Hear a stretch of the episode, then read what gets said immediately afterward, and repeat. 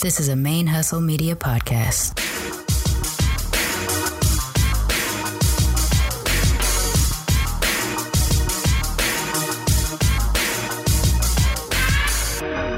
Yo, this is Rashani from the single simulcast. And when I'm not making you laugh or making up parody songs, I'm kicking back, listening to Militantly Mixed. Y'all, welcome to Militantly Mixed, the podcast about race and identity from the mixed race perspective. I am your host, Charmaine, aka Mixed Girl Maine. And if you've been with me for a while, you know that I, I kind of slowed down a little bit um, on the podcasting side uh, while I was dealing, and still am dealing uh, with some, some major depression and some heavy grief over the loss of my cat, Ronan. Um, this last month has been kind of a difficult month. It started out with my cat Revan, my oldest cat of five, um, being really sick and has having to take him to the emergency room. A week later, my my middle cat Ronan also became very sick, totally unrelated reasons. They're just both getting old. Uh, Revan has been responding to his medications, which has been great. Ronan did not respond to his medications, and while we were still having hope that we were going to be able to find the problem and at least give him a better quality of life and extend his life for a period of time, it turned out that that was not the case. And we lost him a week ago. Fuck. And as you can see, I'm still not. I'm still not um, really able to talk about it too much without getting pretty emotional, which is hard to share with people, but um, just trying to be transparent, I guess, so that you know that if I do slow down or if I do end up taking a break, um, that I have some some real reasons or feelings behind it. Uh, even though militantly mixed is what brought me out of my last case of major or bout anyway of major depression, um, I'm really fighting another bout of major depression right now. Um, I mentioned on the show several times that I, I do suffer from chronic persistent depression, and occasionally, like everybody, like most people, I do also get uh, these extra doses of major depression, totally different, separate mental health issues, but um, that's what I'm dealing with, and so I'm I'm fighting that off right now, which is why I'm trying not to slow all the way down or take a full break from the shows because uh, the shows are what brought me back last time. I'm just really struggling uh, with the effort um, at the moment. It's one of the symptoms of depression. Sometimes you get, it's almost physically difficult for you to do activities of any kind. Um, and that's kind of what I'm fighting right now. So, um, I, at least on Militantly Mix, I haven't let, I haven't missed an episode, but I, I did miss my intro last week. I, I wasn't able to do a normal intro. Um, I did miss an episode of Blurred Comics last week because I was so sick. I haven't been taking care of myself very well um, through the loss of Ronan so I also got sick, and uh, I didn't really have a voice last week. Um, so I'm, I'm, it's coming back. I'm, I'm still coughing and still achy and everything like that, but I'm coming back. It's it, it'll just be the way things are for a little while. Um, I'm really excited though to share this week's guest with you. But before I do that, I want to mention one of the things that has been a, a happy thing for me over the last uh, week or so is I was able to meet a friend in person for the first time. Gerald Jones from what was originally the Buyback podcast, the voice of Black business. And now I think he's changing the name of the show to just um, the voice of Black business with Gerald Jones. He and I met through the Black Podcasters United group last year.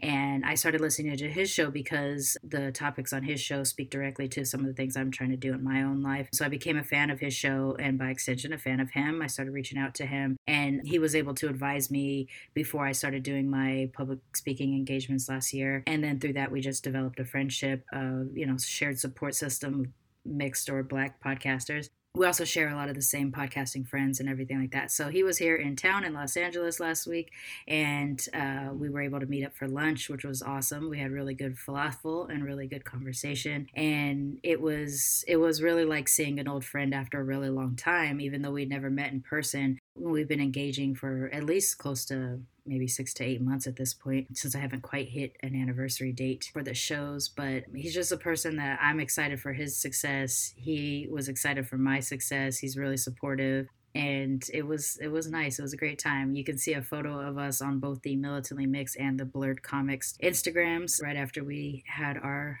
lunch together, and it was just nice. Through the Black Podcasters United group, um, I've developed some really great podcasting relationships. The podcasting world can be kind of small, especially the black podcasting world or the of color podcasting world. Uh, but Gerald has been a great support. I'm excited for his success as well. And um, along with the other people who you've heard me talk about from time to time, the Why So Serious podcast with Brandon and Devin Carr. Mike Hassoun also has been a guest on this show. Stephanie from Mocha Minutes has been a guest on Blurred Comics, and I've been guests on their shows as well. Uh, Derek Jones from the Single Sign Class podcast. It's just just so many good people. Old Man Wade also um, another one, and we're just we're you know we're all connected now, and um, we're supporting each other, and we're excited for each other's success, and it doesn't feel like competition, and it's awesome. So that's the the happy thing that I would like to talk about this week, just because. Um, it's been a it's been a tough it's been a tough time so it's nice to have that uh, ray of sunshine in the midst of everything else that I am going through. But let's move on to the show. Uh, so this week, I'm trying to continue on in the Mixed Race Women of Color podcasters for Women's History Month. Luckily, my first two weeks of this month, I had guests, both Jackie and Ginger, or people that I met through the WOC podcasters group, also on Facebook. So these are the two social podcasting groups that I get the most out of personally uh, Black Podcasters United and WOC Podcasters. The mainstream podcasting groups aren't necessarily as supportive. Uh, you know, you might get some technical knowledge or things like that, but when it comes to sharing about your show specifically, or in my case, the topics of my show, I, am told I'm my show is too political because it deals with race, which my show isn't political. If you listen, you know it's about experience, and my just because we're of, of color doesn't mean that our experience is political.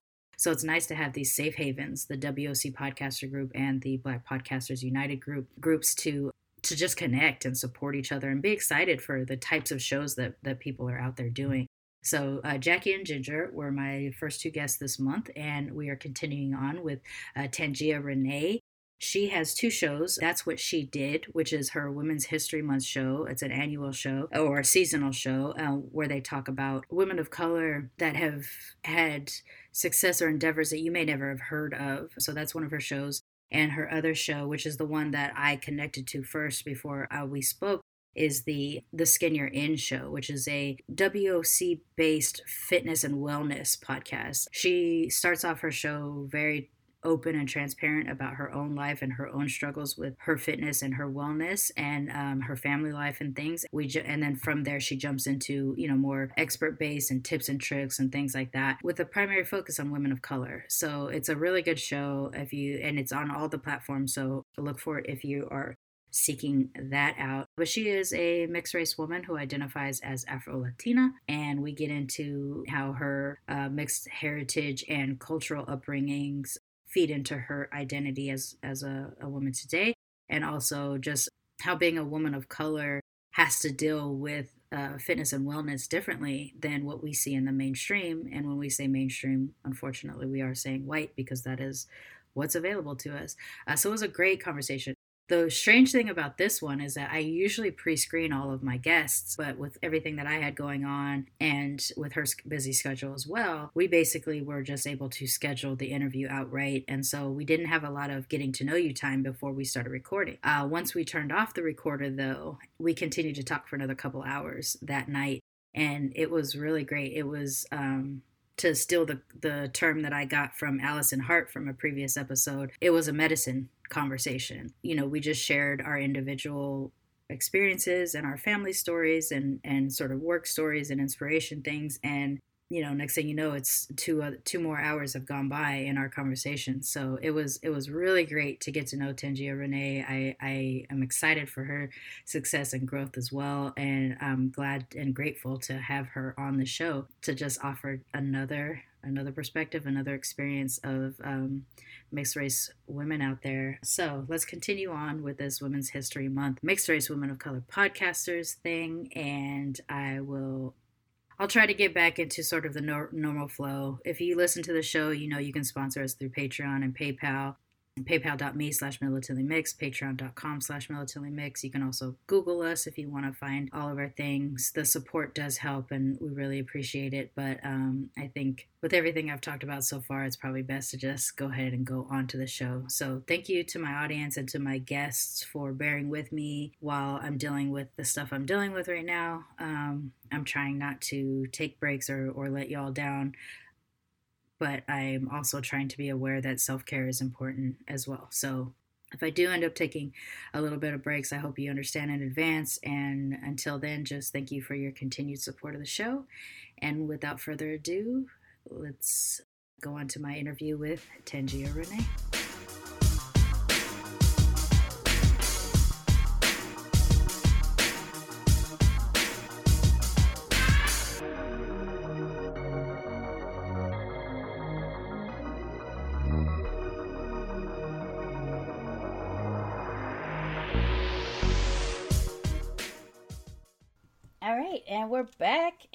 To continue on in this month's Mixed Race Women of Color podcasters, I am joined this week by Tangia Renee, who, like me, is a, several podcasts that they're putting out. that she's putting out.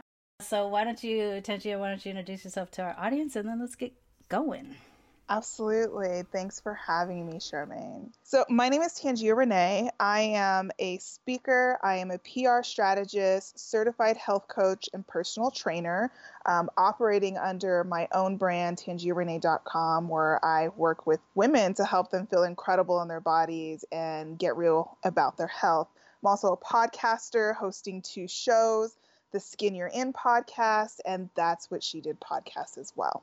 So the Skin You're In podcast is the one that I've heard so far, a few episodes, and you go in transparent, real personal. You tell a story about how you were raised, your fathers, both I, I, would assume it's okay to say both fathers yep um because i my my husband is adopted but he didn't know he was adopted by his father by his dad his mom mm-hmm. is his biological mom he did not know his dad was not his father until he was mm-hmm. older and so now that's how he distinguishes them as one is his dad and one is his father the dad yeah, is the guy who raised him um, I mean, yeah. you said something like that too on your show, and I was like, "Oh, I get that now," like because I didn't understand it when I we got together. But I get it. I get it now that I've been in that family. So, why don't we talk a little bit about what your ethnic background is, and then what you understood about who you were mixed wise growing up?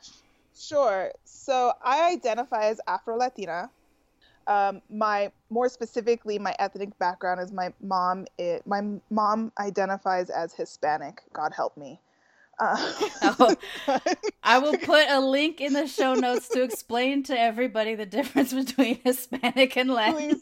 Because I have a, a whole thing. thing. I know my grandma still says she's Oriental, and I'm like, Grandma, stop saying that. You don't have to be a dish. You can be a whole ass person. yes. like I, I'm always like, Mom, like that's not those aren't people. It's it's just a word that the government made up. Doesn't mean anything. She's like, I am Hispanic and I am a citizen of the world. oh no! And I'm like, okay. Okay, so mom. whatever, whatever. I love you, mom. She's probably never gonna listen to this. so she identifies as Hispanic. We are um, multi-ethnic Latino, hailing from all over Latin America, and some Spanish from Spain in there as well okay. on my mom's side. And my father is African American, identifying as black.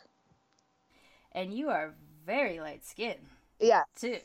Do you I get am... that from both sides or from the Hispanic side. You know what is hilarious is I am lighter complected than both of my parents. Mm. Oh, you gotta love genes. I swear. Yeah, I like, yeah. I don't know where the the super light gene came from, but I inherited it, which is just funny because it makes me like I am I am an Afro Latina. Like you would think that I my father is black, my mom is Latina and she's darker complected than I am. In fact, oftentimes people assume that my mom is Native American mm.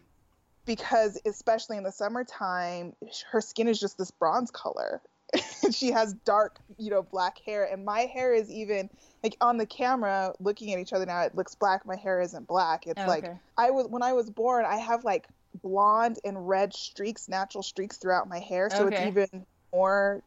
It's different. Like I, Like that's got to come from the Spanish side or Uh, something yeah, somewhere. it's got to. It's got to. So I just pulled those genes and I ended up lighter complected than almost everyone in my family except I have a couple of cousins who are half white and they Mm. they just look white like they have like strawberry blonde Oh, hair and really? blue eyes. Are you the only of your both of your parents? Yes. Okay. So I'm the only child of my parents' marriage and then my mom remarried when I was 4 or 5 Mhm. and so all of my younger siblings are of that marriage. Right. Okay. So you don't even have anybody to kind of compare, see what would happen, what would have happened. No, happened It's just me. Because I have a half sister who looks just like me at her every age she is. She has been. I have looked exactly the same, except for she looked like a white blonde version of me, and it's Mm. really weird to see my face if I were to if I was going to be a white hair. girl. Yeah, yeah, it's very weird. And then my brother, my full brother, and my half brother both look Mexican or some kind of Asian mix. Like hmm they're just it's just, well the the half mexican one looks mexican but the the half asian and black one like myself he looks like like sean lennon or something like that like you Ah, that kind of yeah. vague vaguely white vaguely asian sort of look um so that's interesting that oh, okay so you do describe yourself as afro latina but not afro latina from your mother being afro latina but the combination of african american asian okay yeah. that's how you that's how you break it out That's how I break it out. It's, I mean, and I know that for some people that's controversial. Um, and Hey, that's what this show's about. Like. Let's get into it. and I just feel like I don't care. Like I get to define my identity for myself, and as Right. a woman of color, I don't need other people, particularly people of color, telling me who I can and cannot be. Mhm. And like in this day and age, it is the most encompassing terminology I can find Yeah. that allows for both identities to exist in the same space. And as a mixed person, you're struggling with that on every avenue. Oh, is Yeah. what am I? Because and you're constantly being asked, what are you? I know. And it's like this long thing. Well, I'm like I'm half black and I'm half Latina, and then you know, like the term Latino, like when I was growing up, people didn't say Latino, Latina. They Mhm. said Hispanic, and I Mhm. never liked that word. And, and it wasn't until I got into college that like Latina was really an accepted word. hmm And then so I started using it. And I would say, well, I'm half black and I'm half Latina. And then I would have to explain Latina to people. And then it was just like a thing, like this thing. Yeah. You know? And that gives you a shorthand because otherwise you're going to take 20 minutes to describe what exactly. you already feel. Yeah. And as if it's not complicated enough for whenever you feel more black or more right. Latin or whatever. And yes, exactly. So I would choose that term because it feels the most encompassing to who I am as a person. Um, and I understand why it's going to be not accepted by some people. I by using that term, I'm not saying that I'm black. I'm certainly not black presenting, and I don't believe that my experience as a as a mixed woman in America is the same as like a black woman's experience in America. right. I totally understand that it's not the same. I totally understand and acknowledge that I have light skin privilege and- I have seen that play out I- in real time in my life and Me I understand. Um, but I'm choosing to use the term because again, it's just the most encompassing to who I am and and so that's what I'm going to do and I'm not going to apologize for it. Are you seen often? Are you clocked as being half black from black folks? Um, it depends. So black folks will typically say you're black Right. or you're Same half black, right? Like they will immediately clock me. hmm And it, and it's like it's this funny thing. Like on more than one occasion I've been like minding my own business and just Someone just comes up, life. you And black, yes, right? Somebody would come up to me and go, "You're one of us, right?" and I would be like, I'm so Can glad- you explain what you mean by one of us? I'm Because like so if you're glad. a terrorist, I'm definitely not one of you. I'm so glad you said it though, because I try to explain that even to me. Like you see how I present, because we are staring at each other right now. Um, I'm I'm a yellow black girl from the hood. I grew up black, but I look like this. So when random black folks come up to me and they're like, "You're black, right?" I'm like, "Thank you." Fine, you know, yeah. you see me, you know. Whereas like a Japanese is never gonna walk up and be like, "You're one of us, right?" They're gonna be like, oh, yeah. "Oh, it's so cute that you think you're one of us." Don't even try it. Uh, so like to hear another person kind of have that same experience of just like being racially ambiguous like you and I both present, which depending on who we're standing next to, we could switch mm-hmm. races with our faces um, and probably our hair too, because I don't have yeah. like black textured hair, but I can look like I have black textured hair depending on what I do to it. Um, yeah, same. I have. Um, I don't have black hair, but if I if my hair is braided, mm-hmm. then it can it can like pass right, right? And until I unbraid it. But it's just this weird thing where yeah, I'm passable depending on who I'm standing next to. And for some reason which doesn't bother me at all i actually like i'm like thanks for seeing me. Black people are like oh you're black.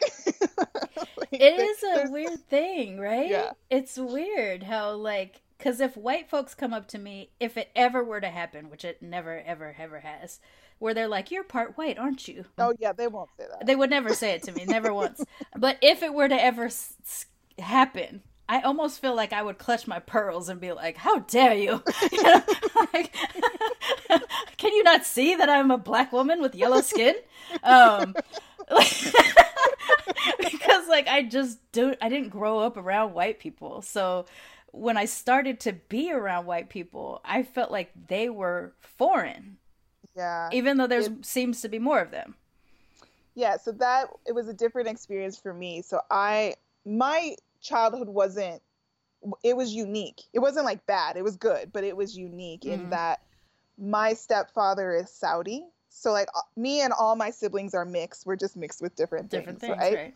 So my my stepfather is Saudi. So I was my dad who raised me is um, was an immigrant to this country who is a Muslim man, and we traveled a lot because of his job. So we mm. like grew up sort of like expats living in other countries oftentimes. Mm. And when we would come back to the United States, we were either in um, Montbello, which in Denver, it's a predom- well was at a predominantly historically black neighborhood mm. because it was redlined when this when the community uh, was first ah, built. Okay. Um, and so that's where my grandparents um, landed when they moved to Denver from the rural part of Colorado. And so that's where my mom grew up. Mm. And then we would either be living there or, and sometimes we would be like in the suburbs in a like almost exclusively white neighborhood. So I've always been in this gray area around people. So like when you, when you are a person, when you are an American and you travel abroad, and you're a person of color, I mean, for the most part, if you're not black, people just don't ask you about race in other countries. Oh, okay. They don't. Right. They just they're just like, where what country are you from? Right. and that's all they care about. That's the only thing they want to know. And then it's like on to the next thing. But then you come back to the United States and everybody is trying to label you by how how dark are you? Like there's right. different levels, right? right? And so I grew up just being this person that ki- could kind of come in and out of and code switch really quickly because I was raised having to do that because we were either in another country right. or we were in a predominantly black neighborhood or we were in a almost exclusively white neighborhood. Mm. So when you travel, when whenever you lived abroad, um, and pretty much people just accepted you as American or whatever, um, did you ever feel? Did you, I'm trying to figure out what you would feel like. What is your? I'm trying to figure out, I guess, if you have like an a second gener a first generation experience, even though you're from here. You know, um, kind of, yeah, a, a little bit, um, because my stepfather is Saudi. He you know came here as an immigrant. He he moved to the United States for well, he didn't move to the United States. He came on a visa to go to school. He came mm-hmm. to college in Denver. My mom was in college. That's how my parents met. and then he ended up getting his residency, you know, the permanent residency because he married my mom. Mm. So built a life here. So yeah, so I have that like one parent who's an who's an immigrant making me sort of this first generation and I'm the oldest of all of my siblings. Right. So I have a lot of the I had a lot of those stereotypical fob moments Mhm. growing up with like the parent that like yells at you for doing American things that every other kid right. You're like, I was literally born here. Right, yeah. Was like, what do you want from me? I know exactly what you're talking about. like how dare I? I would be like, what do you mean? Like you know that when you say back home, to me, that's Denver, right? Yeah, Like- yeah, he would be like that whole back home thing, and I would be like, this is home here. Like I was born here. What are you talking about? So there was a lot of those, you know, fob moments who who children of immigrants will understand completely. A lot of Mhm. that stuff. Um, and just like not understanding this, especially as a Muslim man, like not understanding raising this American girl in an American society right. uh, when he comes from such a conservative society. So there was that whole thing.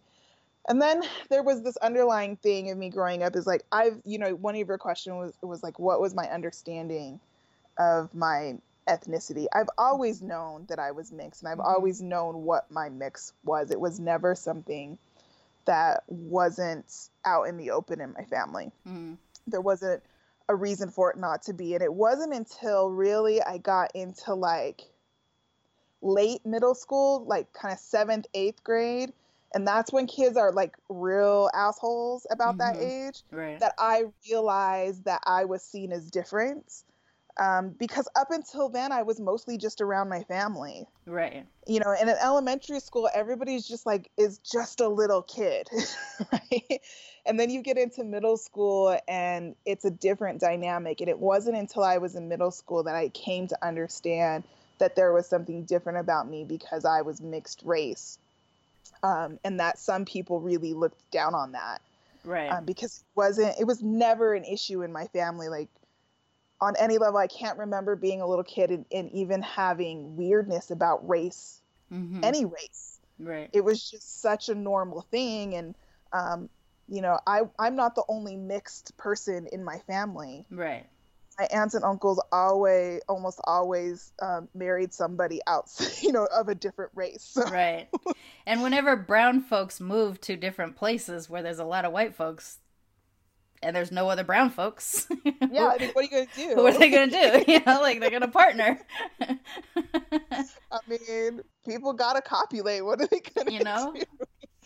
So it was it was not something that even occurred to me that I needed to be thinking about, and I was probably in the se- I, I was about the seventh grade.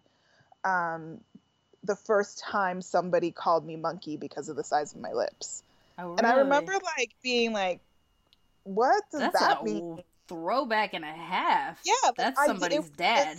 Yeah, that it was this white kid in, in uh, one of my classes and i didn't know what it meant like i wasn't i didn't know enough to even be upset about it i was like what's he talking about Right.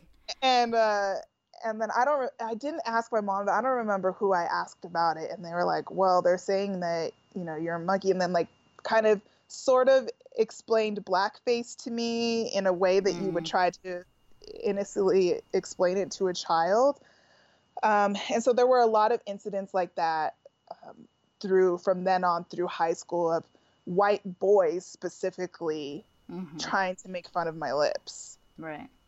Um, So did that ever shift though? Like as you get into high school into a more so for me same thing. Uh, it started as like sixth grade because we had a fish tank in our classroom where there was a fish who had big old lips. So I was fish lips during that time, and then junior high and uh, it continued on horse lips, fish lips, all the kind of things that talked about me in an animal form. But then by junior by freshman and sophomore year, now my big lips were a prize. You mm. know, a, a sexual prize. yeah. And I, I, I, it was so, it was so hard to try to figure out that the same boys that used to make fun of me in sixth, seventh, eighth grade, all of a sudden by ninth grade, were trying to get at me because of these things that they were making fun of me for. So, did you have that transition of being like first made fun of and then exot- exoticized by it? Yeah. Um, and it happened very quickly, and I was not prepared for it because it happened before I was sexually mature enough right. to process it. So, like in the sixth grade, um, is when sort of the, the taunt started. And then I was really like in the seventh grade, I felt a little bit of a shift, but I don't think I even had the language at that point to name it. Mm-hmm. And then just over the summer break of seventh grade to eighth grade, um, and also probably not so much in sixth grade because I wasn't in the country for all of sixth grade. I was only there mm. for part of it. And then the summer of seventh grade is like over the course of a summer, my body just developed. Same so for me. seventh grade, I was still grade. like this very much this like tomboy, awkward stage. Came back to eighth grade looking like a completely different person. Same to me. And oh my gosh, was not ready for that. No, I went from like little nipple hills to like a full ass B yep. cup, and then yep. the girls, even the girls, had harassed me because obviously I was trying to get boys' attention, and these weren't real, right. you know. Yeah, I came back eighth grade, um, and again, I was I was gone for the beginning of eighth grade. I think I came back in the middle of the year. Came back to the same school. Mm. Um, again, in a predominantly white neighborhood. So I ha- uh, my same friends were there from the previous year, but I looked different. Mm. And I was taller than all of the other girls. I had I shot up in that summer like to my full height. I'm five seven. Mm. So in the eighth grade, a five seven girl was, pretty like tall. Yeah, yeah. tall. looks pretty tall and in fact, I was so tall that like the basketball coach was like, "You need to play basketball." So I just started playing basketball. I was like one of the tallest girls on the team. Did you have any coordination though, or I was you... actually pretty good. Oh, yeah, good. well, at least it wasn't just because you were tall. we, I found that I'm a, a nat. I was a natural athlete, and I picked up, even though I didn't really like basketball. I picked it up and I ha- ended up having a good time with it. But um, I yeah, I was a completely different person. Like I was the size of the teachers. I was I was bigger in fact than some of the teachers. Oh, and I just had like this adult body and so the boys immediately noticed and I didn't know what to do with that. Like it was really uncomfortable to me. So I just went through this long tomboy stage. Mm. Um, and you know, this was the 90s and so it was kind of the thing to be tomboy anyway. And so I was like in baggy jeans and flannel shirts yeah. all the time. Yeah. Um, and even even doing that, the boys were still pretty brutal in their sexual innuendos, and to me, it was just bizarre because I was the same person. Mm-hmm. I was still just emotionally, you know, I was a, a 12, 13 year old girl emotionally. Right. even though I was happening? regularly mistaken for a 17 or 18 year old girl. Wow. Uh, so it was really confusing. You seemed that much, or you appeared that much older mm. at that age. That, that I had did. been rough with a lot of the sexualization of of you at that age. Yeah, and it was just gross. I mean, grown men, you know, approaching me on the street. I had grown men. I had like there were so many incidents of men chasing me and following me mm-hmm. in public and just being really freaked out about that. And then I and this was also a time when like Mariah Carey was probably at the height of her career. Like mm-hmm. she had was really blowing up in in this you know early mid '90s period. Music box time period. Um. Yeah. Yeah. It was about that time. Yeah. And so people would stop me like in the grocery store or on the street and say, "Oh, has anybody ever told you that you resemble Mar- Mariah Carey?" And I would just think like, what are they talking about? Because I don't have blonde, honey colored hair. Right. Um, and I don't like we don't look anything alike, not at all. Um, but she's mixed. Racially ambiguous face. She's racially ambiguous. Um, and so that that was really about the time when I started constantly being asked about my race. Right. Um, I was always aware of it. Like kids in school, once we became friends, would kind of ask me. Um, but again, like even at a young age, mostly the black kids immediately assumed that I was half black. Right. And it would be other kids that would kind of ask, and then white kids never asked but if they were going to ra- make racist jokes, I realized really quickly that they assumed that I they assumed that I was like Hispanic because that was the word that was being used. Okay. Or they assumed I was whatever the person was standing next to me. Right. Right. right. And because of that, like they didn't like I realized right away, probably around the eighth or ninth grade, that they didn't associate me with blackness. And so they would say very racist things about black people and be completely comfortable saying them because they yeah. didn't think any black people were in the room. That is also a very strange part about being mixed, like or like my family when you're incognito, um, and people can just be mm-hmm. you know show their whole ass in front of you and you you have to be there and say do i decide in this moment to say don't say that because i'm black too or mm. just don't say that because it's racist and not even reveal that you are black like because what's what's the important part of the racism in that moment? That a yeah. black person heard it or that it's racist in general. And i think at that young age that was hard for me i did not get that. Like when that kind yeah. of stuff started happening for me i'd just be like you do know i'm black right? And yeah. and that was the way I countered the racism and it took until adulthood before I was like you do know you're racist right? You know it takes mm-hmm. cuz no one's there teaching us yeah agreed and, and obviously when you're a 7th 8th grader you're not making that up you're getting it from your house right. from, from wherever you're being raised and like you I would just say like well I'm half black. That was really a racist thing to say and it would drop um, and it wasn't until adulthood that I did I would say that's a really racist thing to say. That's really wrong to say. And and now I don't identify my race when people are being racist. Right. But I find that that aspect has not changed. Is um, for whatever reason, white people don't associate me with blackness. And so they will oftentimes show their whole entire ass. And and what's what's the worst part about that is when people of color do it. I know it's so much more disappointing. And like, then I'm just, ex- like that. When a person of color does it, that makes me feel physically sick. Yeah, because I'm like, and this happened recently. I was I was at a friend's house and they were having this big party. We were like hanging out, and someone a guest at their party like somebody they knew someone i don't know was there and we were all sitting around this table kind of talking and this guy was had been you know drinking everybody had been drinking so i'm reluctant to say that he said what he said because he had been drinking i'm like everybody at the party had been drinking right. he was the only one saying racist shit like, but all like we were talking about i was there with my husband and we were hanging out and somebody said something about going to Atlanta, and I was like, "Oh, we were just recently in Atlanta. We were, t- and we were all talking about Atlanta, about how much we ha- had a great time when we were there, and like the things that we did, and da da da da." And this guy out of nowhere goes, "Oh yeah, I heard Atlanta is nice, but I, there aren't there a lot of," and he used the Spanish word for the N word. Uh... He said it in Spanish, and everybody kind of paused and you know it was that awkward moment and he didn't pick up on the social cue. Everybody kind of paused and looked at him.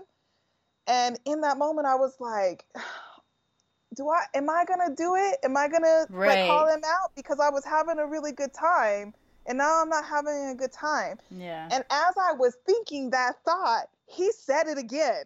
Oh come on like, well now i have to. Double down on it. Like in case y'all didn't hear me. yes, that's exactly what it was, and I think that's what he thought because everybody paused, and it was like in his mind, oh, they didn't hear me, so let me say it again. Wow. And he said it again, and again, everybody just looked at him, and then that's when I was like, why, why did you just say that? and I said, "Do you have a problem with black people?"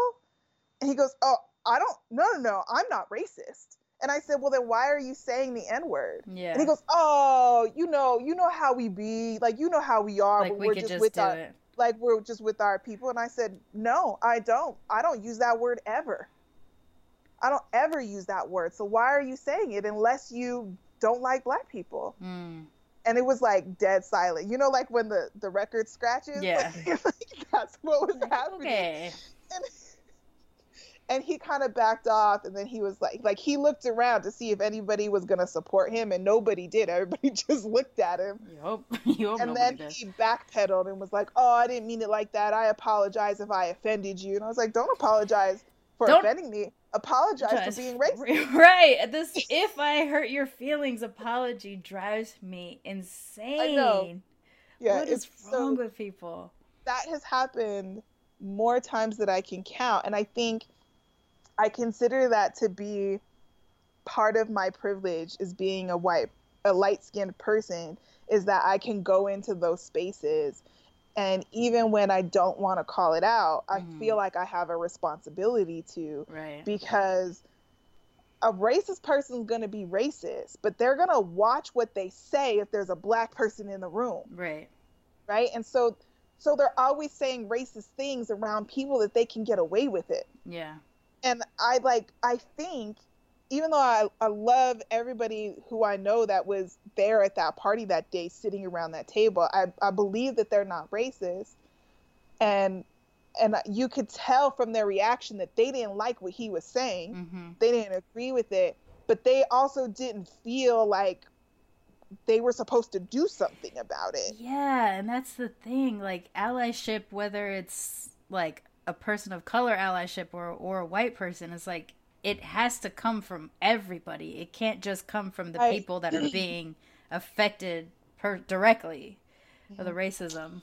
Yeah, so that's why now as an adult, and when those situations happen, I don't bring up my ethnicity. I don't talk Mhm. about my own blackness because then they immediately dismiss it as, Right. oh, well, you're black. And of course, I would never say that if I knew a black person was I here. knew, yeah, Right, and that you're missing the point. right. And I think that's fair to not use that moment to come out as mixed. You know, I, I do think that's a fair moment. Yeah, it, and it was weird, and I was able to kind of talk to some people after that because he, like, it just got real awkward, and then so he left not that that long after that incident happened, and then somebody at the party was like, "Hey, I apologize for him," and I was like, "Don't apologize for him."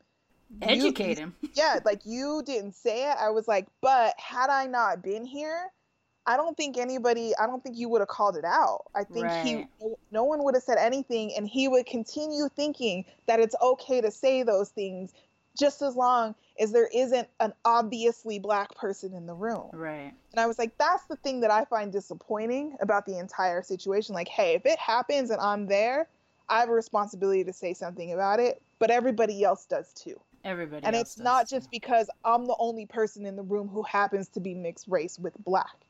right. Like you guys aren't, but you knew it was wrong. right. Like, you knew it was Right. so that's the thing like that gets me is when like other people of color either A are being very clearly racists Mhm. and specifically being anti-black or anti whatever particular race they're Right. hating on that day. Mhm. Um, but when a person of color lets it slide because it's easier. Yeah, and see that's the other thing too. Like is it it seems way more damaging as you're going home if you're if you're the person of color that let it slide and you go home and you got to think about that moment and think about all the white people that might have been around and witnessed it and saw you let it slide. Mhm. And now they're not going to be as stressed out when they hear it in the future because they're like, well, I know there's one person of color, you know, fill in the blank person, um, who let it go. So I'm going to go ahead and let it go. And then who knows what fallout, like that would make me feel sicker yeah. as time went on if I didn't deal with it right in the moment. And yet at the same time, I'm like, why is it always my responsibility to be the one? You know, it's just that. it's frustrating. It's it's just like one of the many layers of things that you deal with when you are racially ambiguous, right? Right. Like and that's that's been a, a big theme for me throughout my life is yes i'm i'm mixed but i'm not just mixed i'm racially ambiguous Right. and people don't know how to categorize me and you know i was sharing with you before recently i was in thailand and thai people were walking up to me and just started speaking thai and i, I don't to my knowledge i'm i don't have any asian heritage to my knowledge Right. um, so the fact that people think that I might be Thai is mind blowing. Right. But it happens almost everywhere I go. And it's funny because because you we and I are looking at each other when you said that I was before I'm looking at someone who I could distinguish as ha- as half black and then you said that and I was like oh damn now she's Asian like Yeah, the second you said it your face shifted and then er, a little bit ago you kind of laughed and you you put your hands up in front of your face and then you were black again and it was Yeah. just like this is what happens to our faces this is why I'm Filipino or Mexican in. LA or I'm Dominican or Puerto Rican in New York like our faces are so It's crazy. Awesomely like Denver, weird. In Denver, if you're brown, it's automatically assumed that you're Mexican. So in Denver, I'm Mexican. You're right. In New York, I'm Puerto Rican. When I was mm-hmm. in New York recently, people were like, "Hey, mami!" yeah I'm they like, just start speaking Spanish me?" I'm from Denver, dude. I don't know what. Like what? I think that's the why when someone just say you're black, right? You're like, thanks for Yeah, catching I mean, any part of it because damn, you don't know how often I am everything but. everything. Like I went with my sister once to this Korean restaurant, um, and we sit down, we order. It was one of those. What's it called? I think it's called hot pot or something. hmm I don't know. Like they, it's like Cook cooked in front of you, yeah. yeah, yeah. And um, they started bringing over this stuff that I have never seen before.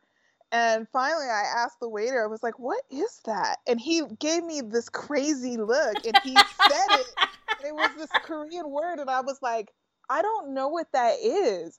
And he like stepped back from the table, he looked at me, and he looked at my sister, and he looked at me again. He goes, "You're not Korean?" Like in an accusation. Right. And I was like, no. he goes, oh, I thought you were Korean. And, and the way he said it, it was like, how dare you not be Korean? it's like you've disappointed his ancestors some kind of way. I disappointed him. And that happens with this like surprising regularity. It, with like people assume that you're whatever they assume that you are when you're just living your life. Like I'm just trying to have dinner with my sister. right. and and then they're disappointed in you or there's like there's, there's almost this sense of betrayal Yeah. about like how dare you and i'm like i don't know what like Isn't- cultural responsibility you just laid at my feet I know. but i can't help you with that know. when I was growing up in Long Beach, um, there's a lot of Mexican kids, a lot of black kids and stuff. And the Mexicans, because I had crunchy curly hair and I stacked my bangs, because it was the time, it was the 90s. Um, I had this one kid go, uh, "You should be proud that you look Mexican," and I'm like. I, I don't think I look Mexican. Like, I don't know. What am I supposed to be proud? He's like, Aren't you proud, you know, that you're one of us because we're a proud people? And I'm like, I can't be proud of who my actual people are. I got to be proud of these, like, hypothetical people that I just happen to look like if I stand next to you.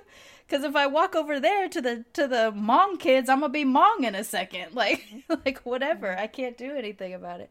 It is weird that responsibility that gets laid at your feet just because yeah somebody it's else so confused strange. you. yeah it's so strange and i don't ever want to you know i don't really know what to do with it like i don't want to offend them because i respect that at a at a moment's notice they were just ready to like welcome me right they were Right. ready to be like oh my people like let me bring you the stuff from the back of the refrigerator that we don't serve You were about to get a regular Korean customers." discount, but you didn't. You weren't Korean enough. and so I was like, I appreciate that like immediate recognition of like we are in this together, and so I want to treat that with you know care, right. but I also like I'm I'm not, and I'm like I don't know what to do with that moment of realization when they feel disappointed, and and then I'm like I'm sorry. Yeah, But you what am know, I like, what are you apologizing apologizing for? there needs to be this other word where you kind of feel bad that they are disappointed, but you're still super proud of who you are. And yeah. accident, sorry. Yeah, sorry. it's so it's awkward. just this weird thing that I'm constantly navigating, and it comes at it, it like it never stops. It comes at the oddest moments. Like one time I was I don't remember where I was flying, but I was catching a flight connecting in Miami. And I'm sitting there and I can see this guy that like keeps kind of smiling at me. And then um, he said something to me, but he was kind of far away and I didn't hear him. And I couldn't tell if he was speaking Arabic or, or I'm sorry, English or Spanish. Um, but then he, I said, Excuse me? And he goes, Oh, you're not Cuban. And it, he was like so angry with me, and I was like, "No, I'm not Cuban." like I'm so, like, and again, I'm sorry. Like I'm just trying to connect. I'm trying to catch a flight, like you're trying to catch a flight, bro. Yeah. Like I don't know what you want from me right How now. are you mad at me because you got the wrong idea? So it's this it's this just this weird thing, this weird gray area that I'm always trying to navigate and I never feel prepared for. Right. Because so even I, though it happens all the time, you think, I'm going to be ready next time but they throw you. They throw you in some kind of way. I had this Arabic dude in. I was buying T-shirts in New York, like the first time I ever went to New York. So I was buying T-shirts to go back home, and he starts speaking Spanish to me, and I go, I don't speak Spanish, and he said, What kind of Puerto Rican doesn't speak Spanish? And I go, A black and Japanese one, and he goes, That's not Puerto Rican, right? And he, and so then he starts speaking Japanese to me, and I was like, Whoa, whoa, whoa, slow down. I, I'm like, my Japanese is not that good, and and then so we, he says a couple things, and I say a couple things and then at the very end, I pay him, I get my stuff, and I say shukran as I'm leaving, and he goes, "Oh, Arabic you speak," and I'm like, "Well, my husband." How like?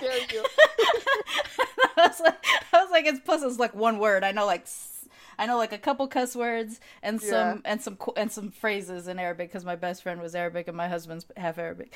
Um, yeah. But uh, but it was fun. It was like, like with my stepdad being Arabian, like I don't like my Arabic is not great but I I understand, right? So mm-hmm. and I look Arabian. But because of my racial ambiguity, like I was just in Saudi and we were just in the UAE, they they assume that I'm from the Middle East, but okay. they can't quite figure out what kind Where? of Arab I am right. just by looking at me. So they're they're constantly like, Arabe? Are you Saudi? Or mm. like, are you Saudi or are you Moroccan? Are you because that determines like how they're gonna talk to you. Right. You know, there's like if you're cool or if you're yeah, yeah. Right. like, what kind of Arab are you? Yeah. yeah, they're trying to figure out. I can see it when they're looking at me. They're trying to figure it out. Like they they automatically assume that like I'm part of the Arabian people, but like, what? Which one are you? I need to know if I can like you or not. Yeah, like, tell me. I need to know how how good we're gonna get along right now. That's the only other place it happens. But you know, in all like my experience throughout the Middle East is that they're such welcoming people. I've never actually had any kind of an issue with anybody yeah. there, and and and then they're confused. So like like they hear me speak and they're like, "You're American." Mm. with my American accent. They're like, "You're American?" Like it's so shocking to them, and they never ask me about race. Like yeah. nothing. like I.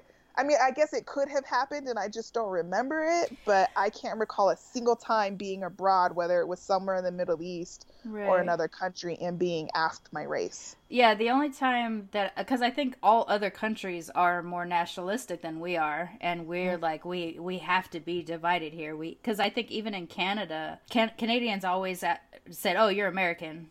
You know, they didn't even say, like, what kind of what thing are you like and yeah, what kind of american what kind of american are you like they didn't do that um or like the stupid question what do you call your african americans in canada like that kind of stuff didn't happen there but here you can't help it i will say though in, in terms of asians most of us can tell each other apart like by different head shape and eye shape and all kinds of things. But the Koreans occasionally can fool the Japanese. And my grandma, because the Koreans and Japanese don't get along, my grandma will get so mad if she mistakes a Korean for a Japanese. Oh wow. so like if we're at a Japanese restaurant and a Korean kid is the wait waiter and they come up and they're you know then my grandma speaks Japanese and they're like oh I don't speak Japanese I'm Korean. And then my grandma's like I'm very upset you know. Then she just like she gets really she gets really mad because then she'll go like why are you here? Why? You know why are you in a Japanese place? Because you're making everybody think we're the same. And she thinks Americans can tell us apart. So she'll like No. you're making us look bad. I'm like grandma we're all Chinese to them. They don't know.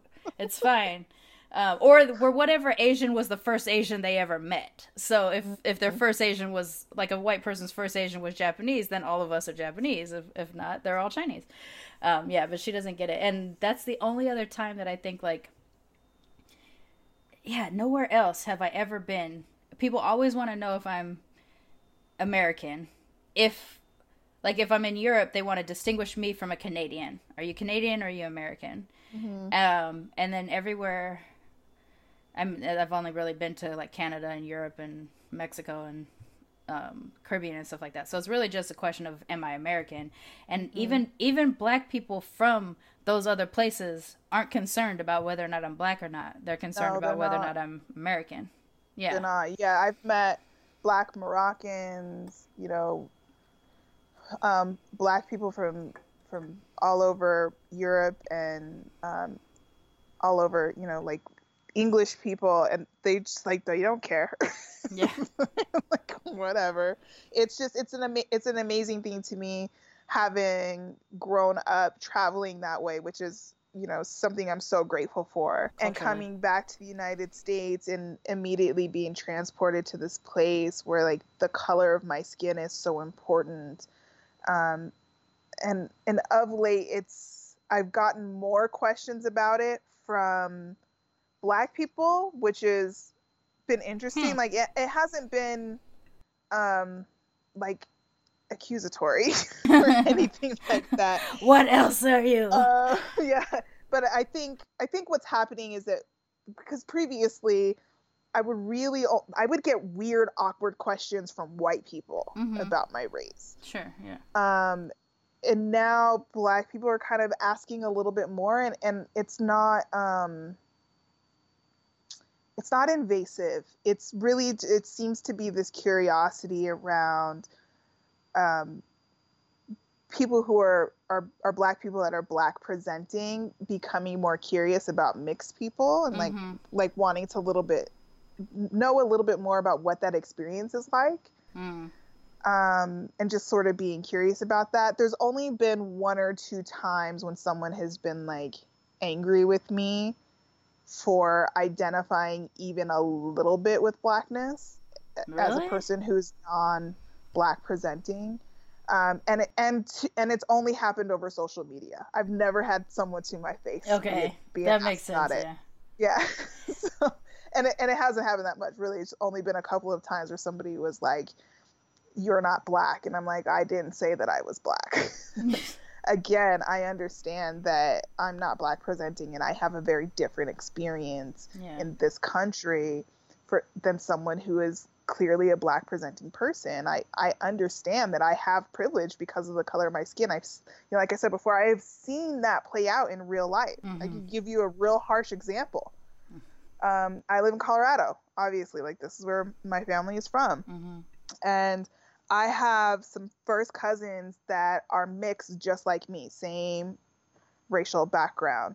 Except my dad is black, my biological father is black, and their um, biological mother is black. hmm Um, so their dad and my mom are siblings. Um, they're a little bit younger than me, but this weekend, the, as a family, we had all gone up to the mountains to go snowboarding for the day, and we went to Vail. And if anybody that's familiar with Vail, it's a one of the ritzier, hmm um, very white. I mean, all ski slopes are very pretty white Yeah. but this one is like pretty up there like in, in terms of like overall whiteness um so we were there and we had come down we'd been snowboarding all morning it was getting close to lunchtime so we put up our snowboards and we were going to go get lunch before the lines got really long Um, but my cousin and I needed to go over to the ATM. So we were walking over to the ATM, and he was walking maybe two or three steps ahead of me. We walk up to the ATM. It's an outside ATM, you know, like one of those ones that's just on the side of a building. Mm-hmm. And there was an older white man at the ATM already. So he was doing his thing. And when he turned around, my cousin and this man almost collided with each other. But my cousin stepped back and he goes, Oh, excuse me. And the man looked up and looked at him in the face and said, Get out of my way, you No. N-word? and I was like, I was so stunned that I just froze. Like we both just froze, and it probably didn't look like we were together because he was a couple of paces ahead of me, and I don't look like him. Right. you know, his skin is much darker than mine. Um, and the, that same man walked around my cousin, and I was standing right there. So either I was going to have to move or he was going to have to move. And he looked at me and he smiled and he said, Oh, excuse me, miss, and walked around. Wow. Are you serious? Yeah, it was, it ruined the whole day Of course. for both of us. Like, we were both sick to our stomachs after like like we didn't eat lunch, we didn't snowboard for the rest of the day. He was like, "I'll never come here again." Right. You'll never forget that that happened in that space. You'll never forget that that moment happened. For what? For for doing absolutely nothing. For just for breathing. For existing. Right. And it's it's to me hearing it, it's almost as offensive hearing him say, "Excuse me, miss" to you. Yes. And and you being invisible, you you know, who your mixedness being invisible to him Right. as it is him say which also in 2019 it's not like I don't know that people say it, but when you do hear it in Yeah, it's- 2019, it's you're so shocking. yeah, So shocking. And and for him to feel that comfortable to Right. just say it was public. There were people milling around. Like it wasn't a, a private space. It was public. right. And if there was ever a moment that highlighted my light skin privilege to me, it was that. Right. So I understand when some people are like, "Well, you're not you're not really black." And I'm like, "Wait a second. I'm not saying Yeah. that I'm having the same experience as you, but you don't get to take any part of my identity No. from me either." Um, so that has been of late kind of a weird thing to have to navigate because I've never previously that I can recall had a black person like try to to uh, to uh, define my identity for me Right. until and and maybe it's just like a social media thing where people just want to be assholes on the internet. Yeah, I think people are a lot more comfortable. Uh, the only time that has ever happened something similar uh, in terms of a black person making me feel less than black, usually in in person, the way it's happened is um, just to clarify: if I get pulled over and you get pulled over, and you're like, "Yeah, I know." I know Oh, that I I'm know not going to have that, you know. I'm very Um, aware of that. So yeah. like that's that's kind of the worst it'd ever be in person, you know. Um, when I was in junior high, oh no, when I was a freshman in high school, my best friend at the time, um, she and I had been best friends for a while, but in ninth grade is when the return to Africa stuff started getting really popular, and so she became African during that time, and I was no longer black to her. So up until then, I was black. I'm, I'm growing up in the hood, you know. My dad is black. She sees my family, um, but during that time, she made this transition, and she was like, "I can't view you as black anymore." And we stopped being friends because of it. Um, and so that's like the worst of a person deciding for me that my blackness or my relationship to blackness was n- like gone as far as she was concerned. It was just like all the way gone. But in now in social media, I don't get it too often, and I and I don't know if it's because I'm so forward with my ra- you know my race stuff like comes up like as a mixed person, a blah blah blah blah blah, you know. Um, but when it does happen in social media, it is always somebody who um I don't know why, but is like almost personally offended by my pro blackness um, because I'm so pale. Yeah. So, and I'm like, well, what are you asking me to to not be pro black? you know, because I can't not because of my Right. my upbringing and my environment, but also my pro blackness doesn't necessarily mean that I'm anti white or anti anything else. It's just that I grew up black. hmm I just happen to look, you know, pasty. Yeah, it's um I think what I keep coming back to is that in this country we still in 2019 don't really have the tools Mm. to deal with race in a deeply meaningful um, and inclusive way because we refuse to deal with our racist underpinnings as a country.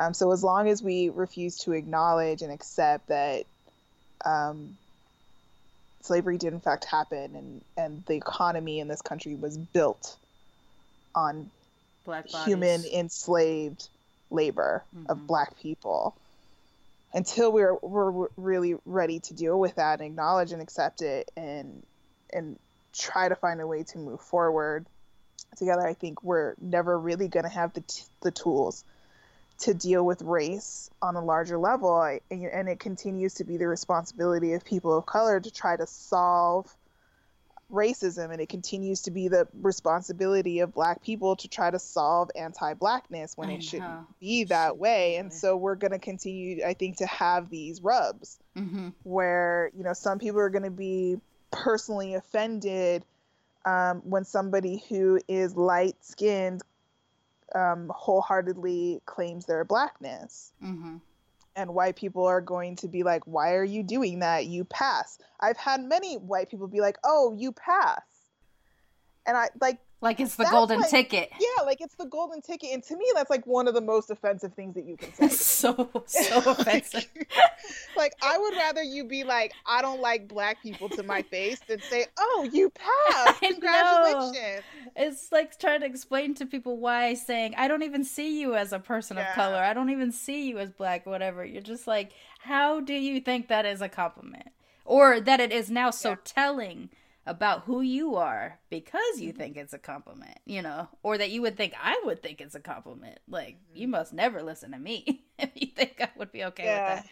So I think we're gonna just continue to find ourselves in these places where it's awkward and it's weird and it's confrontational Mhm. and there's conflict around it. I don't think that conflict is a bad thing. I think we need to have more of these conversations, which is going to create conflict. Mhm. um, I think I think generally conflict is actually a good thing because it reveals what you really think and it's it's you have to deal with the hard stuff to move forward. I, I think that conflict doesn't it's not bad. It, it becomes toxic when it when it starts to turn to violence and degradation. Right. Right. That's when it's toxic. That's when that's what we need to stay away from. But I think you have to continue to have these conversations out in the open Mm-hmm.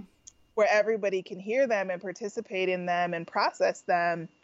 Otherwise, we never get past this place, Right. you know. And so I think it's, I think, it, uh, you know, in the last few years, there's been these movements coming forward that have been about helping people really embrace their heritage, really embrace their blackness. Like, you know, hashtag Black Girl Magic, I think, is really a powerful statement Mm-hmm. to make and, and i love when i see women using that and you know it's on t-shirts and bumper stickers and like whatever Mhm. i love when when you see them doing that and i love that there's um, spaces now for mixed people um, being unapologetic Mhm. in accepting all parts of that identity and, and wanting to learn more about it and deepen deepen their understanding of, of it um, I think it's a starting point to have those spaces that are like exclusively black, exclusively mixed, ex- exclusively Latinx, whatever Right. it may be. But as people of color, we have to engage.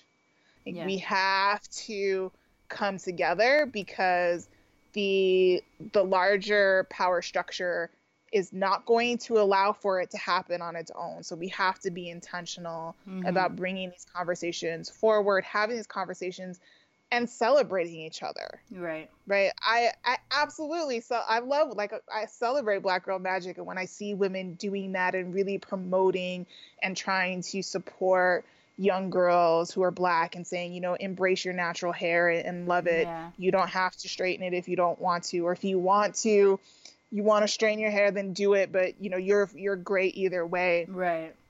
Really embracing those things, and I, you know, I want to see more Latinx people being able to express themselves wholeheartedly in in that same way as well. But I think we're getting closer to it.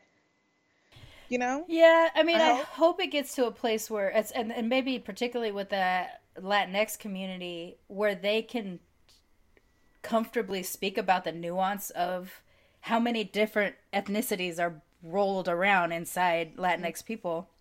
You know, it seems like you do have to squat up or tribe Yeah. depending on color or um or location and things like that. Um and it's something, you know, being on the outside of that I see and I have a lot of questions about it because I um because I'm concerned that I me not understanding it could cause problems. You know, like I feel like I need to understand the nuance of other people too so that I so that I don't make mistakes but also so that I can stop people when I hear them make mistakes. In the same way um, at the party that you were talking about uh, no one standing up and you having to be the representative for you know all racist you know racism anti-racism warrior type folks um, that I could be able to do that on behalf of a group that I'm not necessarily a part of because nobody else is speaking up you know that kind of stuff.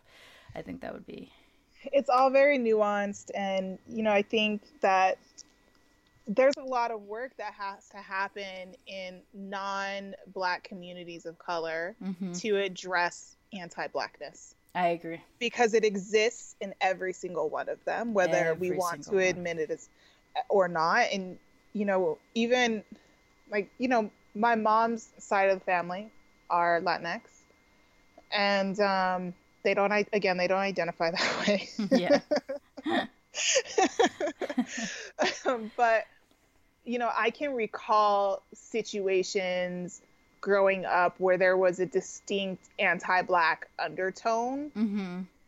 and it just being considered normal like this is just the way they talked in the old days Right. And- And that's a blanket statement to be like, it's okay. these are blanket statements and you know it's now they're things that i would never ever let slide hmm um, and I, I gotta imagine and i need to ask my mom about this um, I, I haven't i gotta imagine that there was some backlash when she married a black man Yeah, I wonder about that. I have to imagine that um, if you if my- you find out and you want to come back and talk about it, let's get into it. i'm gonna ask her um, I mean, it was so long ago. She's like, I blocked that whole period, that whole marriage out of my brain. I don't remember what happened. like, okay, okay, mom. Like, Got it. I'm gonna ask her anyway. I mean, knowing my great grandparents, my family, I, I want to say that there wasn't, and maybe I just have rose-colored glasses about them Mhm. because as as you know, growing up, I can't remember them saying racist things, but that doesn't mean it never happened. right, right. Um, but I have to imagine, like, my mom comes from a, a small, very small town in Colorado. So I had to imagine there was some kind of Had to be. backlash. There had to have been. Yeah. Um, and in my mom's own stories about race, like, I can remember her saying that when she was little, you know, the family, they always wanted to keep her out of the sun because she Mm, tans so easily. And she, like i said she gets this bra- this really bronze color.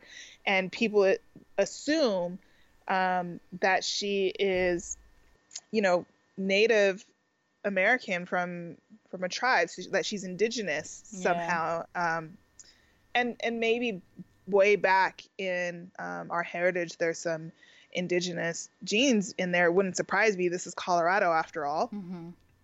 um, but you know she had talked about when she was a kid they they didn't want her to get dark Yeah. and i'm like well it, now as an adult looking back i'm like if that isn't anti-blackness i don't know what I is know what- right? I know. It's so weird these things where like you think of them as caretaking, but when you really start to pay attention to what was going on, you're like, oh, my childhood, there was there was so problem, so and I don't know who would have said that to her because you know she spent a lot of time with my great grandparents who are no longer with us, and and I spent a lot of time with them growing up as well, and I can't remember a single time of them saying anything to me about my color or trying to keep me out of the sun right if Right. anything they were like child go outside You've got too much energy. Yeah. so it's just a, an interesting thing and you know stories like that are just the tip of the iceberg of things that happen in the latinx community it's there it exists um, we have to talk about it Yeah. like we need to be honest about it and i think um, we also have to give ourselves i think permission to grapple with it Mhm. and um, acknowledge that that you didn't create it Right. right? like it's it's just been something that's been in the culture and you can either accept the culture or you can say like there's there these things are problematic Mhm. and we need to do something about them but in order to do that you have to acknowledge that and be honest you have to tell the truth about it Right. and i think th- that grappling is starting to happen but there's still so much work to be done Right.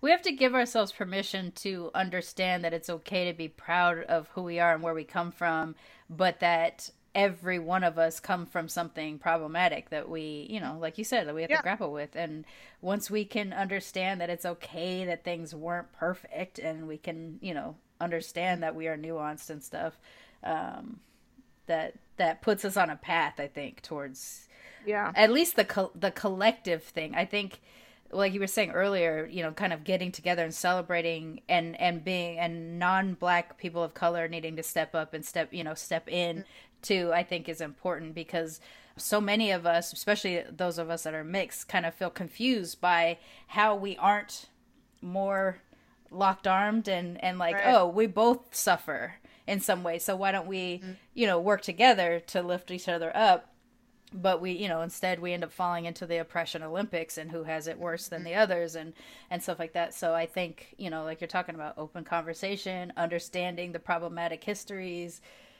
working on healing what that mean you know whatever it means for each individual person um that these are the kinds of things that i hope all the stuff that we do like with the podcasting or conversations with people in per- public you know whatever we're doing that we're I hate to say it like this that we're almost always actively trying to help people get it even though we're not necessarily responsible for other people. So I don't know. There's times when I feel like I need to be an educator and there's times when I feel like I just wish I didn't have to. Um, yeah i mean it's it's taxing and it becomes exhausting and i think when you have to when you need to step out of it um and like go incognito you need to do that for you mhm. you know so that you can you can stand up and fight another day and and so that's how that's, That's what I try point. to tell myself is like there are just some days that i do not have the emotional capacity Right. to deal with the racism around me. Like I just need to. And and like and I'll just say like I feel like sometimes um people who are not people of color think that us as people of color are constantly walking around thinking about race Mhm. and that isn't true. It's like we're just trying to live our lives just like you, but there are constant in this country, constant, endless, unstoppable forces always pulling our race into Mhm. our faces. Right. Like it's it's so pervasive in the cul- culture you can't get away with from it. Yeah. It's in advertising. It's in, you know, some of the colloquialism sayings that we say that we accept um, every day that are that actually have a very racist history. It's, you know, it's in microaggressions every yeah. day. It's it's in the news. If if you're a student that's, you know, a a, a student of color applying to colleges right now, and you're watching the news, then you know that a bunch of privileged white kids, parents just bribe their kids' spot into Mhm. elite colleges, taking that spot away from students that actually earned it. hmm You know, and And it- didn't even it have to pay for bail to get out. Didn't even have they just had to say, "I promise to come back to court." yes. Is that not insane? It's insane, and and I promise you, they won't spend a day in jail. Like I promise you, they will not. Like it'll be a slap on the wrist. You know, things like that happening, and and and it's like so. Even when you're trying to get away from it, there's always something lurking the second you open your eyes in the morning, reminding you of this. Like mm-hmm. I was really upset by that because I remember when I got my acceptance letters for college, I had multiple white kids to my face tell me, oh, you only got accepted to that school because of affirmative action. Ugh. And I'm like, you like I did the work, motherfucker. Did the like work. I was here every day. I did the homework. I was in AP classes. Right. I showed up for extra help when I needed help. I was on the debate team. I was in yearbook. I like I did. Like I, I had a job that entire time. I played sports. Like and you barely show up to school and you think that you deserve to get into an elite college? You know, Right. you like so you know, even on a day like like today when I'm just like trying to mind my own business and trying to live my life and run my business and live, you know, just do whatever. And the first bit of news is like again this college entrance scandal and I'm like I understand the anger of these kids because Right. I've been there. and I, also, worked so hard. if they couldn't get in on their own, especially like here in Los Angeles, your mother is an actress, your father is an actor, you guys are famous. If you can't get into an LA school off the fame of your parents and they have to pay a $500,000 to get you in, if that doesn't even work, like, you're not gonna survive there. Like, what's the point of bribing your way in? You're not You're gonna, be gonna able to make be able to make it. So, like, and this is a this is L.A. Like, I'm from, I live out here, so like, there's so many things you can get just by saying you're related to somebody. Mm-hmm. So it's amazing that this even had to happen. It's amazing that they didn't have to pay bail to get out. It's amazing that there's a there's many many black mothers in prison or have felony charges because they lied about an address just so the kids can go to a school where they weren't afraid of their kids for having a lower education or whatever. Mm-hmm. Just like the unbalance, the Yes. the inability for people to see the unbalance mm-hmm. is the It's part. willful, is what it is. It it's is. willful It ignorance. is willful ignorance, and you're just like, look, look at these two things that are exactly the same situation. like, how can you not see it's the same? It's just, uh, it's so frustrating um, and disappointing in in humanity and all that kind of stuff. Uh, but we are getting close to the end or a little bit over, which I don't mind because it was awesome conversation. So, um, trying to get shake off the white people whiting thing. Um, let's talk about something that you. What do The you love? the caucasity, um, the adventures in Caucasia. Um, what do you love about being mixed? you know, I think that it it just affords me this level of freedom to be in different spaces and experience things in, in a very deep, authentic way that some people will never Right. never understand or experience. And and although they might ally themselves or celebrate and support, um, it's not quite the same, I don't think. Right. Um, so I, I definitely appreciate that that there's such a rich history in my heritage that I can engage with and learn about and just be a part of is, is my favorite thing about it. And especially too with your upbringing, getting to move around to all those different places and infusing your life with all those other different cultures too. Um, however, that manifests in your day to day is probably really awesome too. Yeah, I mean it's it's a different thing. Um, when people really get to know me, they're like, "So wait, let me get this straight. So you're mixed. So you're like you're half black and you're half Latina, but like culturally, you're both American and Arabian." And I'm like, "Yeah, like, like, that's, that's Yeah, pretty that's- that's accurate. That yeah, all of that." That's And they're like, "So like you've lived in the Middle East?" I'm like, "Yep." That's so funny. That's that's awesome. I do. Uh, thank you so much for coming on the show. And we didn't do like a pre-screen like I I usually do, but I feel like this was just great. We just jumped right in and had a good old time. So I thank you for sharing your story with me and with the audience. Uh, why don't you tell everybody how to find both your shows, where you are on social media, your website, everything. Sure. So for podcasting, you can find me at That's What She Did podcast, which is available iTunes and Spotify and like all of the apps. Of Um, the and apps. that's a show about the women leaders, rebels, and innovators you've probably never heard of with a focus on women of color. So we tell those stories every Women's History Month. So as we're recording this, it's Women's History Month in Mhm. March. And so we just launched Well, I just launched, I should say. I do it too. I say we, even though it's just me. it was me. I did it. I just launched season Take that credit. Take that black girl magic. and that um, and it's doing really well. It just got a, an honorable mention by USA Today, so I encourage you to check out That's What She Did podcast.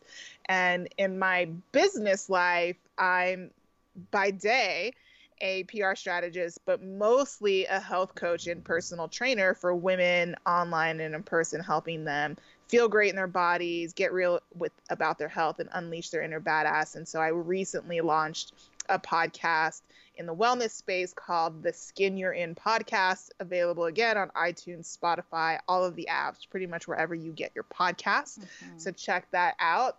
And you can find me on my website, tangiarenee.com, um, with more information about what I do in my business services. On th- the gram is probably where I hang out the most. You can find me there The gram. at like, like I have a, a gram for all of the, the things. so do I. It's so exhausting. but on Instagram, I'm probably mostly at Hello Gorgeous Fitness. So you can find me there on the Instagram, or you can find me at uh, the Skin You're In Pod on Instagram, or that's what she did podcast on Instagram. I love Um, it. Like so many things on Twitter and Tangia Renee, like all of the things. Like just put in Tangia Renee, all of the things will All come the things up. will come up, and I will put them in the show notes also for the audience. Well, again, thank you so much. This has been an awesome conversation. I'm hyped to hear that your show got um, spotted out or spotlighted. How did I say that? All goofy like that. That your show got spotlighted on USA Today. Um, I'm excited to see other women of color in this podcasting space, just like yeah, blowing past everything. It's so exciting when I see it, and I'm I'm really happy. Um, the only show of yours that I have listened to though is the the skin you're in, and the just like how transparent you are about your own experience and your own journey. I think really sets the tone for what they're gonna get out of your show as they as they you, you know you continue to listen on. And I know that you interview like experts in different areas and things like that. So it just seems like a really helpful and nice space to know that a woman of color is creating for other women of color because we don't always translate with some of the other wellness things that are out there in the world. So I appreciate that from you as well. Yeah, thank you. I appreciate that. So for the Skin You're In podcast, um, since it's related to our conversation today, I am planning an episode that's about um, the cultural significance of food. Mm. Oh, um, and how that plays into our wellness. And so um, I haven't recorded it yet. It's just like on my planning list, but I, it, yeah. it'll I'll get it done. Um, and I'm gonna be talking about some of my personal experiences as being a mixed race woman of color and and navigating food obligations and and trying to get my fitness together at the same time. right. So- That, that's yeah. I'm sure that, that I'm sure everybody listening could appreciate that episode because damn, sometimes it's rough. yeah, the struggle is the struggle is legit.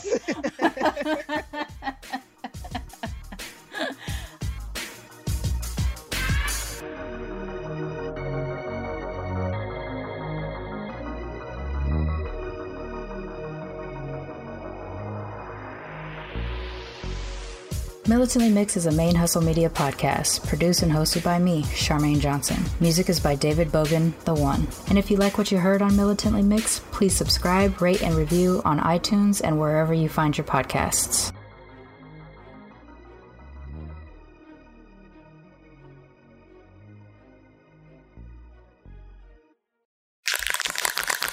Main Hustle Media. Turn your side hustle into your main hustle.